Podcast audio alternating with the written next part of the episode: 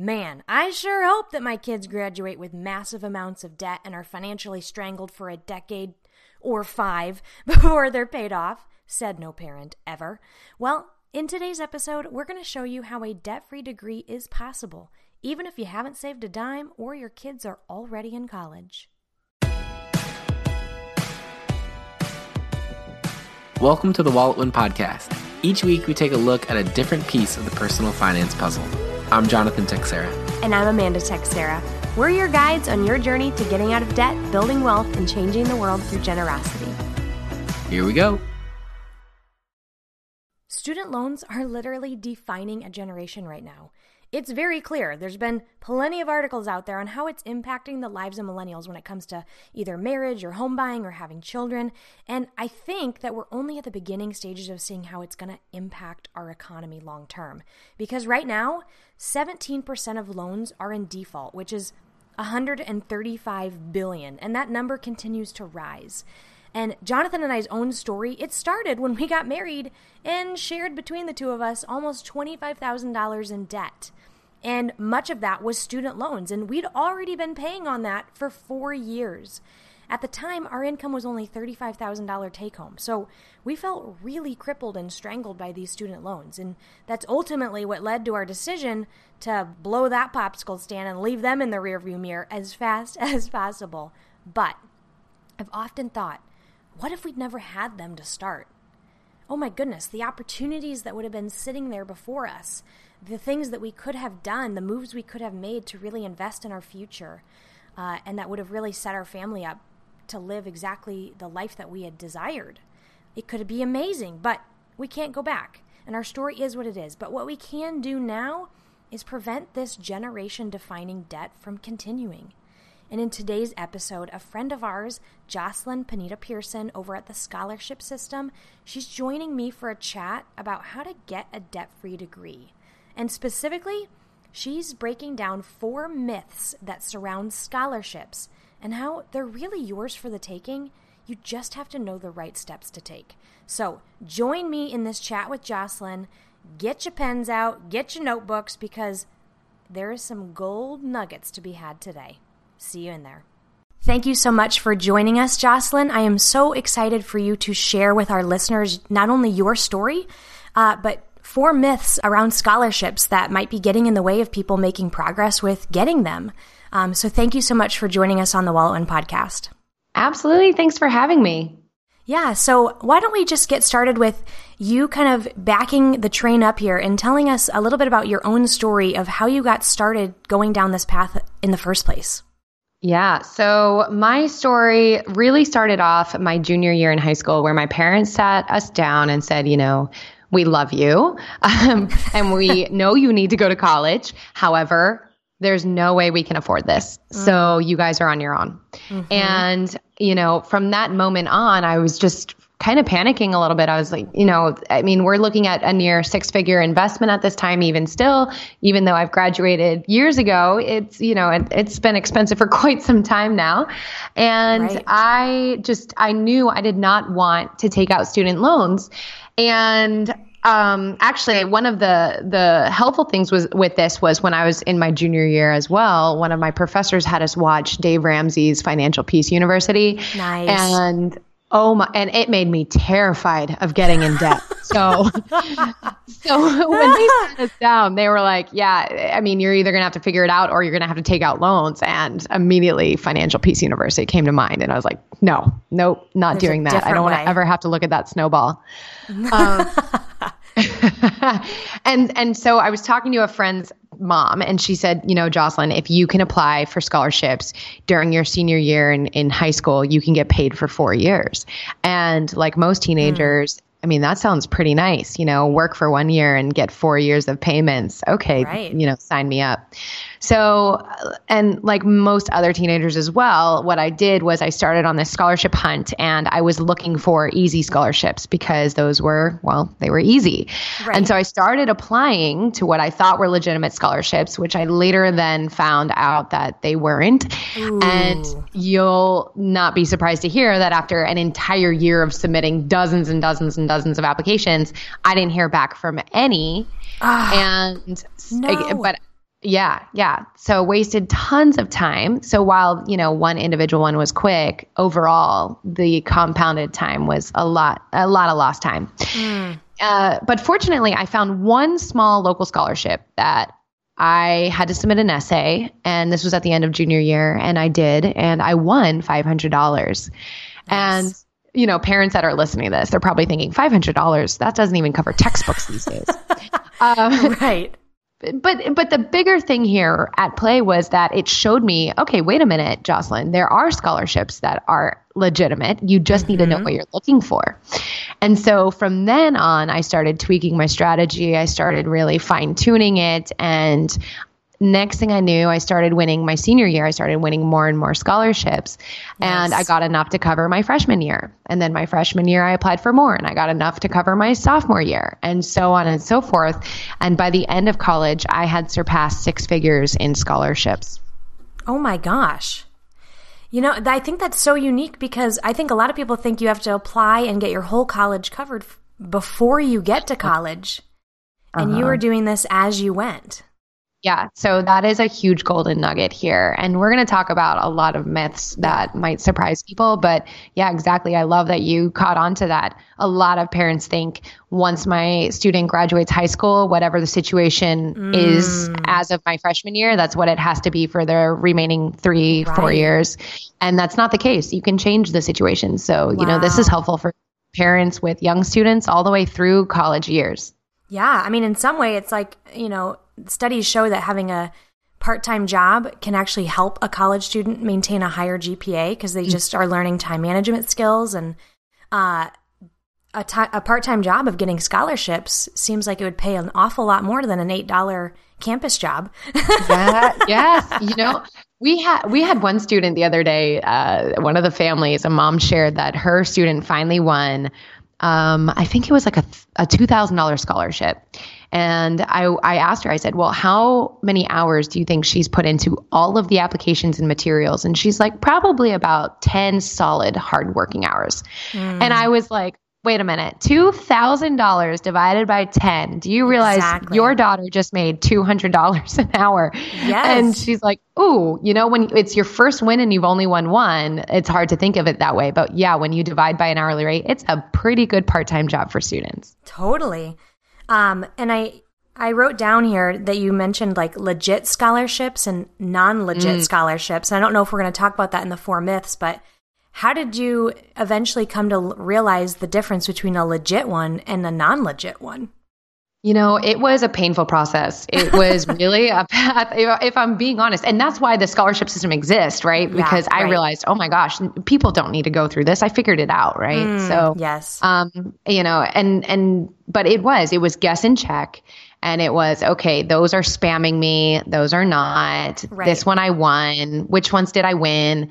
Um, which essays worked? So it was really just fine tuning by guess and check yeah. and narrowing down. And then once I got to college and I had, I'd say by my sophomore year, I had a I had a system. I mean, that's why it's right. called the scholarship system.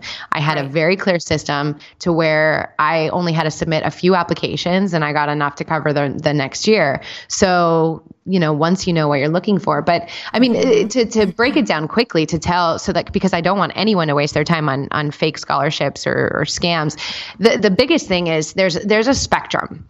And the way that I look at it is on one end of the spectrum, you have scholarships that take five, ten, maybe 15 minutes to apply to. Mm-hmm. And these are often the no essay scholarships, the niche scholarships, the enter to win scholarships, the monthly drawing ones. Mm-hmm. You know, mm-hmm. these typically ask for very basic information and maybe they'll ask for 200 words or something like that as as far as their quote unquote essay. Sure. And then on the other end of the spectrum, you have scholarships that will take uh, you know, a lot of materials. Maybe they ask for recommendation letters, transcripts, an essay. You have to submit your resume. So these are way more intensive. But the reason these are legitimate is because they are now basing their decision off of your qualifications, not mm-hmm. based off your entry. We don't want, you know, I, I sometimes get pushback about scholarships where they're like, ah, that's basically luck. Well, yes, if you're applying to ones that are based on luck, then yes, mm. it's based on mm. luck. Right. But if you're applying to ones where they are asking every question under the sun about your student's competitiveness, that's where we can increase our chances, right? I can become Right. more competitive. I can write mm-hmm. better essays. I can submit better materials. So, in my mind, that the scholarships on the other end of the spectrum, those are the ones that I have, I can increase my chances of winning by, you know, improving my efforts, just like increasing my chances of getting a job offer, for example, or increasing my chances of getting into a university. Um, but of course, they take more work up front, but you can submit way less applications because it's not based on luck. Right. I think that, I mean, that's just so important to share with people. And uh, in some ways, like the, that similar principle carries over to kind of what we do with personal finance. Like, there's a lot of scammers out there in the industry of personal finance, um, whether it's somebody work, you know, a retirement investor or whatnot. And after a while, if you've been at it enough and you have enough experience, you can kind of begin to see common traits of the scammy ones you should avoid, uh, Exactly. and and the right ones that are um, uh, in alignment with your values and they have the answers to the questions you want. So I think, um, you know, it's very similar. Like you've come up, we've come up with a way t- for people to avoid pitfalls in the personal finance realm and how to avoid skeezy, sleazy scammers, and you've done the same thing in the scholarship world. Exactly. And and you know, it's it's similar in the sense too. Sometimes I get like one of the things with scholarships is you should not have to pay to apply. So, you know, if if the Rotary Club of Scamville says you have to submit Obviously, I'm pulling this out of nowhere, but Yeah. uh, if Rotary Club of Scamville says you have to pay a $49 fee in order to submit an application to be considered, that is, we don't want to do that. But some parents confuse that with paying for advice, right? So there's different there's a difference between paying to be able to put your name in the in the in the hat and paying for advice to improve your competitiveness or Right. just like with finances, right? So if someone tells you, "Oh, I can guarantee you I double your money, you just have to pay this upfront fee." Um, versus people like you, okay, yeah, you're paying a fee, but it's to get access to information so that we can grow our knowledge, so that we can improve our chances of wealth. That's totally different. So Yeah, I do want to mention that too. Um, so I can I can already kind of hear the thoughts of people listening in. Uh, you know, I'm not smart enough. I don't have an athletic bone in my body. Um, I don't have time. Just kind of some of these maybe these myths that you commonly bump into, and I know we want to dive into some of these now. Um, what are kind of these four common myths that you run into with people, and how do you dispel them? Yeah, so you've hit some of them on the head. So, first, I want to talk about the first myth I want to address is timing. So, we've kind of already addressed it a little bit. It's not, it's never too late, right? So, I mentioned I was applying for scholarships all the way through college. Uh, so, even those who have students that are already heading their way to college, maybe you had to take loans out the first year, they can still change the trajectory of their way of paying for college. So it's never too late. In fact, my my final check that I cashed was on the way home from college graduation. It was a fi- it was a five hundred dollar award. Yeah, that's Great, I know. I, I it was especially great when you're about to go into summer break. Um, right? And you've already paid the the uh, tuition Yeah. bills, so it's just money in your pocket now. Exactly. and then, as far as it never being too early, now you have young children, so this might be interesting to you. There are scholarships out there for children as young as four years old. I think your oldest is Oh, four, right? Yes. now, obviously, these are far and few between, but they do exist where uh, a child just has to draw a picture, and if they win, they're enter or they're um, they receive a bond that will mature when they turn eighteen. hmm Oh, Yeah. that's great. She's a little So- budding artist, so maybe Yeah. we're. Oh. She, yep, she loves to draw, so hook us up, girl. There you go. Yeah. And, you know, I only tell this story to show the extreme end. Right. But that said, there are scholarships for students 13 years old, 14, 15. So, with students that are in high school, the beginning of high school, a lot of families don't think about scholarships until Mm. they've chosen the school and they realize, holy cow, we have no way Mm-hmm. of paying for this. At that point, it's again never too late, but you could have already had some wins under your belt, some materials created, and all this. So, in fact, the earlier the better, but it's never too early either. So, that's Okay. one of the first big myths is timing. Okay. The second one that I like to cover is around what you talked about. Well, my student doesn't have a perfect GPA, or they're not the next Tim Tebow or Michael Jordan. Uh, those are that's a common one that I hear about, and when you're applying to universities and you want money from the university, a lot of that they, those scholarships are called are called merit-based scholarships. Those are based on merit. A lot of times those are based on ACT, SAT test scores, GPA. However, there are some universities that have scholarships that they will give for as low as a 2.5 GPA or I've seen a 17 wow. on the ACT. So, and you know, I'm, I do not want to belittle anyone that's lower than that, but that is not a perfect GPA or SAT or ACT test score by any means. Right. So there are still merit-based scholarships that students would be surprised. Now, is that at their top university choice? Probably not. They might have to be more open-minded, mm-hmm. but they mm-hmm. are out there. But alternatively, there are private scholarships where you can get them from all these outside organizations that uh, i mean for example us through the scholarship system we give out scholarships as well to give back. And we ask for gpa only as a backup for a tiebreaker. We do not use it and we have never mm. had to use it for a decision making factor. And so as far as these test scores, you have to be an Einstein. There are there's money out there for students that are even the average student. In fact, my my SAT score when I was in high school was these days it's well below average. So I was no Einstein. Um, and as far as athletic skills, we'll we'll tell them about the webinar later. But I tell a very funny story about the lack of athleticism that I have. I mean, my, my grandmother still makes fun of me for oh. not being athletes. So, so there was um, no way you were going to get a full ride on volleyball or something. Goodness, no. If anything, they not to go. They'd be. um, and I mean, even then, athletes, less than 2% of them get scholarships. So it, banking on athleticism is very, very risky. So that's what I'm saying is that there's money out there for students that do not have a perfect GPA, are not the next Einstein, are not the next Tebow, Tim right. Tebow. Um, and the other one is, well, okay, but we make too much. Mm. And that's another thing. And this is a huge golden nugget that I'm about to drop here because I think this holds a lot of families back where they say, well, we filled out the FAFSA, which is a financial aid form for the right. government. And um, our EFC came back and we, it, it says that we make too much, that we don't get any funding. And so, therefore, if I see a, a scholarship that says financial need required, we can't apply. Well, here's what we have to share with us. And this we've learned by years of working with families and from our own experiences because I have coaches now that have also done what I've done. And if it specifically says, you know, you need a zero on EFC, okay, on your expected family contribution, which means you're expected to contribute zero dollars, so you get maximum aid, hmm. then sure, fine. Okay, then you need a zero on EFC. However, a lot of them say you need un, you have to have unmet financial need in that example, the way we look at it and the way we teach our students and families to look at it is if your student has to take out student loans to pay for it, that is unmet need. They right. are having to borrow to cover the bill. That is financial need. And we have students that have received scholarships that they would not have applied to without that piece of advice because they still had financial need, even though FAFSA said otherwise. Right. And we've interviewed scholarship committees on this even, and they have agreed. They try to consider the full picture. So that's a big one as well.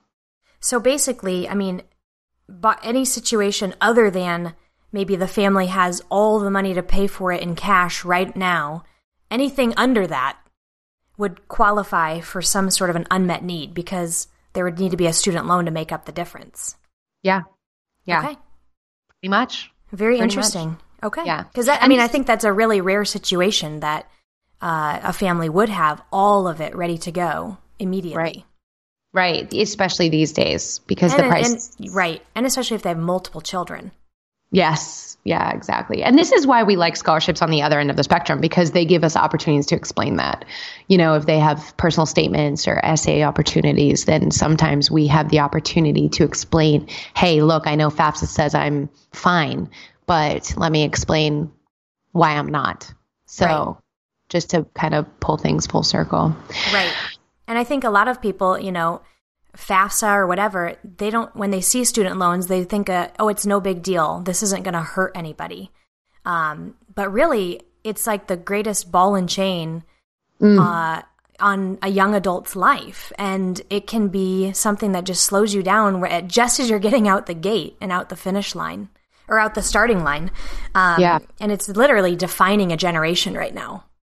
Well, you know, it, well, I think we're losing a generation because of it. Mm. And uh, I mean, because they cannot they can't buy rental properties. Right. They're delaying yeah. marriage. They're delaying starting families. Not that everyone has to do that, but they people who want to do it financially cannot. Yes. And for parents that are listening, 30% of graduates are moving back in with guess who? Mom and dad. Oh yeah. So we've seen it. want, yes. So if you want, I mean, if you have a plan for retirement, if you want, I mean, it's expensive to be raising a 23 year old, you know, and helping cover their, uh, I mean, that can really put a damper on things. Or if you want empty nest, I mean, it, it's not mm-hmm. happening for a lot of these parents. And some parents might think, you know, oh, great, they can come back in. I want them back. Uh, it, it it doesn't last long. So we're ha- we're seeing a lot of boomerang kids because they can't mm-hmm. financially be on their own because of the student loans. So yeah, there's tons of huge consequences. I, I, I could go into statistics on that for our, for the whole thing. oh right, yeah. I mean, we talk about it. We felt it ourselves. And you know, when you find the rare millennial who maybe had the opportunity to graduate debt free, I mean, they just get the sky's the limit because time is on their side in every comp- in every component uh, yeah. of their financial future, and it's just really the world's their oyster at that point, and it's just such a gift to be able to start life that way. Uh, and generations past, that's how they all started life, and right. then they were able to build wealth and they able to have a retirement. Um, but millennials, I mean, a lot of them are not even contributing to retirement and they're panicked about no. they can't even get their get out of student loans. They're not even worried about what's going to happen when they're 55. Yeah. Yeah. And oh, that's, yeah. That's going to it's going to it's going to hit hit the fan eventually in our economy. We haven't mm-hmm. quite gotten there, but the defaults on student loans are rising. They're not as high as the when the market crashed with uh, mortgages back in 08, but eventually they probably will match that. Right, right. So, no, yeah, I, I agree. Not to get too and deep into that, but the effects I don't think have been felt yet. Not yet, yeah. But mm-hmm. I agree with you. I mean, so I was able to graduate debt free. In fact, getting six figures in scholarships, I actually got an overage check every semester to help pay for external expenses. So if oh, I, awesome. you know, I used it for my rent, my groceries. Yeah. And because of that, when I graduated, I bought a rental property within two months of graduating college. I paid Love off my it. car within two years of purchasing it, even though it was a five year loan. I was able to start my 401k. So, and, and then of course, just starting my own business. I never would have right. been able to do that if I had this big student loan bill that I had to pay. So I've had, I can personally attest to just this, a positive snowball. Yes, right. effect of, of not having that student loan bill. So yeah, absolutely. Okay. Yeah. So we kind of strayed off the myth there of just like, I make too much. But I think a lot of families, uh, especially if they have dual working parents, they probably will get, you know, they probably, according to FAFSA, make too much, but don't have everything ready to bankroll that kid or kids into college. So that's a great right. myth that you pointed out, um, and that they're not just like at the mercy of student loans to make up the difference. Yeah, yeah. Um, there's there's one more myth that I would love to cover, and this is around which are the good scholarships. So earlier we identified what's a scam and what's not, mm-hmm. but one of the things with my path to a debt to a debt free education was that I my biggest scholarship was I think four thousand dollars. So I did not wow. get six figures in scholarships by getting, you know, the Coca-Cola scholarship that was $100,000 or a mm. university offering me $100,000. My university in fact only offered me 2000 a year. So I knew I had to find outside scholarships that can add up. And, and so when we're defining a good scholarship with our students, a lot of times they'll see these that are $500, $600, $800, and they're like, no, that's so small. That's not worth my time. Mm. But the thing is, that can add up yes. very, very quickly. And that's how I worked towards a free ride. It was these smaller dollar, low hanging fruit scholarships and I slowly built those up to a free ride. So I think that's another big one. A lot of students they think they have to get the Coca-Cola, the Dr Pepper or the Grand Slam from their university to get there and of course right. that's ideal. But if we're being realistic, if they're an average student like I was, that's just not going to happen. And so I really had to go for the low hanging fruit. Right. I think a lot of people, yeah, they think of scholarships, myself included, and you think the full ride. And that usually only involves like very small percentage of students, I would think, because they're the most Oh, yeah. exceptional athletes or the most intelligent. And those are the ones usually with the big price tags uh, Mm-hmm. that come with them. And I just, I love that you said the biggest one you got was $4,000. And really, your approach then is kind of like college was death by a thousand cuts. You just kind of were grabbing Mm. one little thing here and there, and it all added up.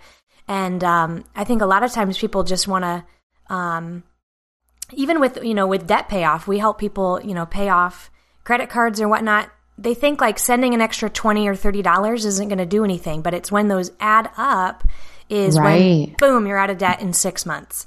Um, When you think that you have to sit there and save up four thousand dollars or whatever, that's um, your brain. You know, it's it it's going to discourage you from going for it. But when you just go for these bite-sized things and you start seeing them add up and getting the wins, I'm sure that's when you start to really feel the effects of these scholarships compounding on one another. And then you probably get the confidence, I'm imagining, at that point Yes. to just know that you can keep bankrolling this thing and doing it. Exactly. And that's where that $500, it seems like such a small win for me, but that's what it was. It was this momentum. It was this excitement. And, and that's where we need to get our, our children to. We need to get them that, that first win. And that first win might take rewriting essays and re-proofreading them and fine tuning materials. But if you can do that, put in the work up front, you can reuse these materials. And, you know, once you validate them and know that you were able to win money with them once, you can win money with them again. And, Yep. and it gets exciting. It becomes almost like a game. It was, I mean, to get Yeah. a, to get that check, it was, it was awesome. And I think like what you did with uh, the family that you worked with recently of helping them break down the hours versus the money they won. I mean, when you start viewing it like that, then you know solidly that you're getting paid more per hour to continue doing this, and that's just going to build confidence too. So really, if it's a $500 scholarship but it took you 5 hours, like that's a big deal. Exactly. That's a big payday. I- that's probably more than you're going to make in a day job after college. For sure. outside of outside I said actually outside of college after my degree, I was better paid as a college student. right? Yeah, I don't doubt it. Uh, so thank you for sharing these myths with us, Jocelyn. I can tell people are probably wondering, like, okay, this sounds really intriguing, really cool. I want to learn more. Um, so do you actually go more in depth teaching people about how they can do this too?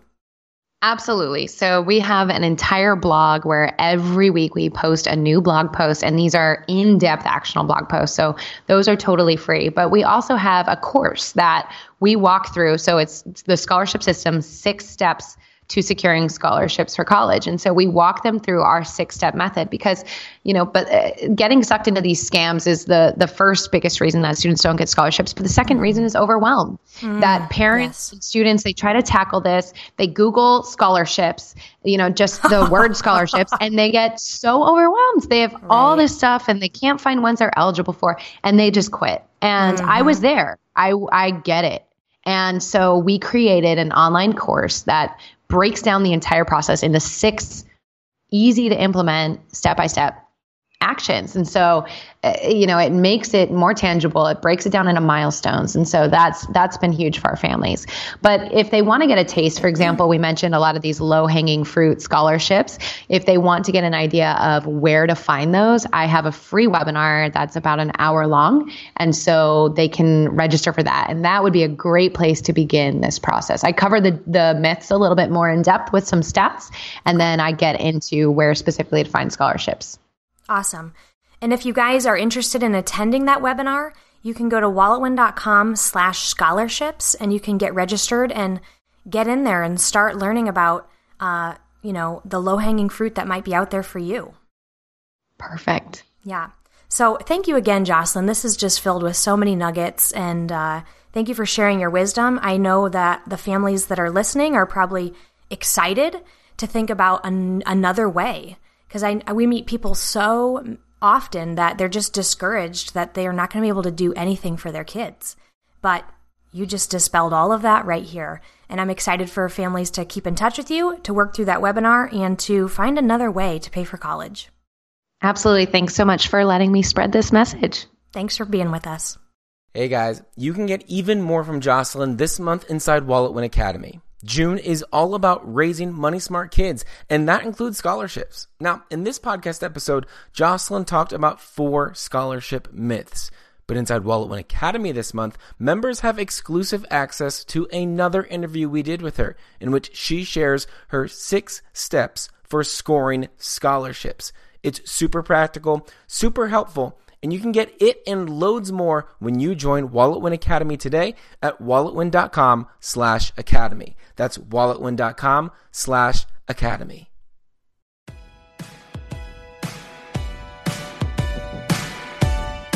Thanks for joining us today. You can learn more about this show and the WalletWin program at walletwin.com. Music in this episode is from Dylan Gardner. Listen to his new album, Almost Real, on iTunes, Spotify, or wherever you get your music.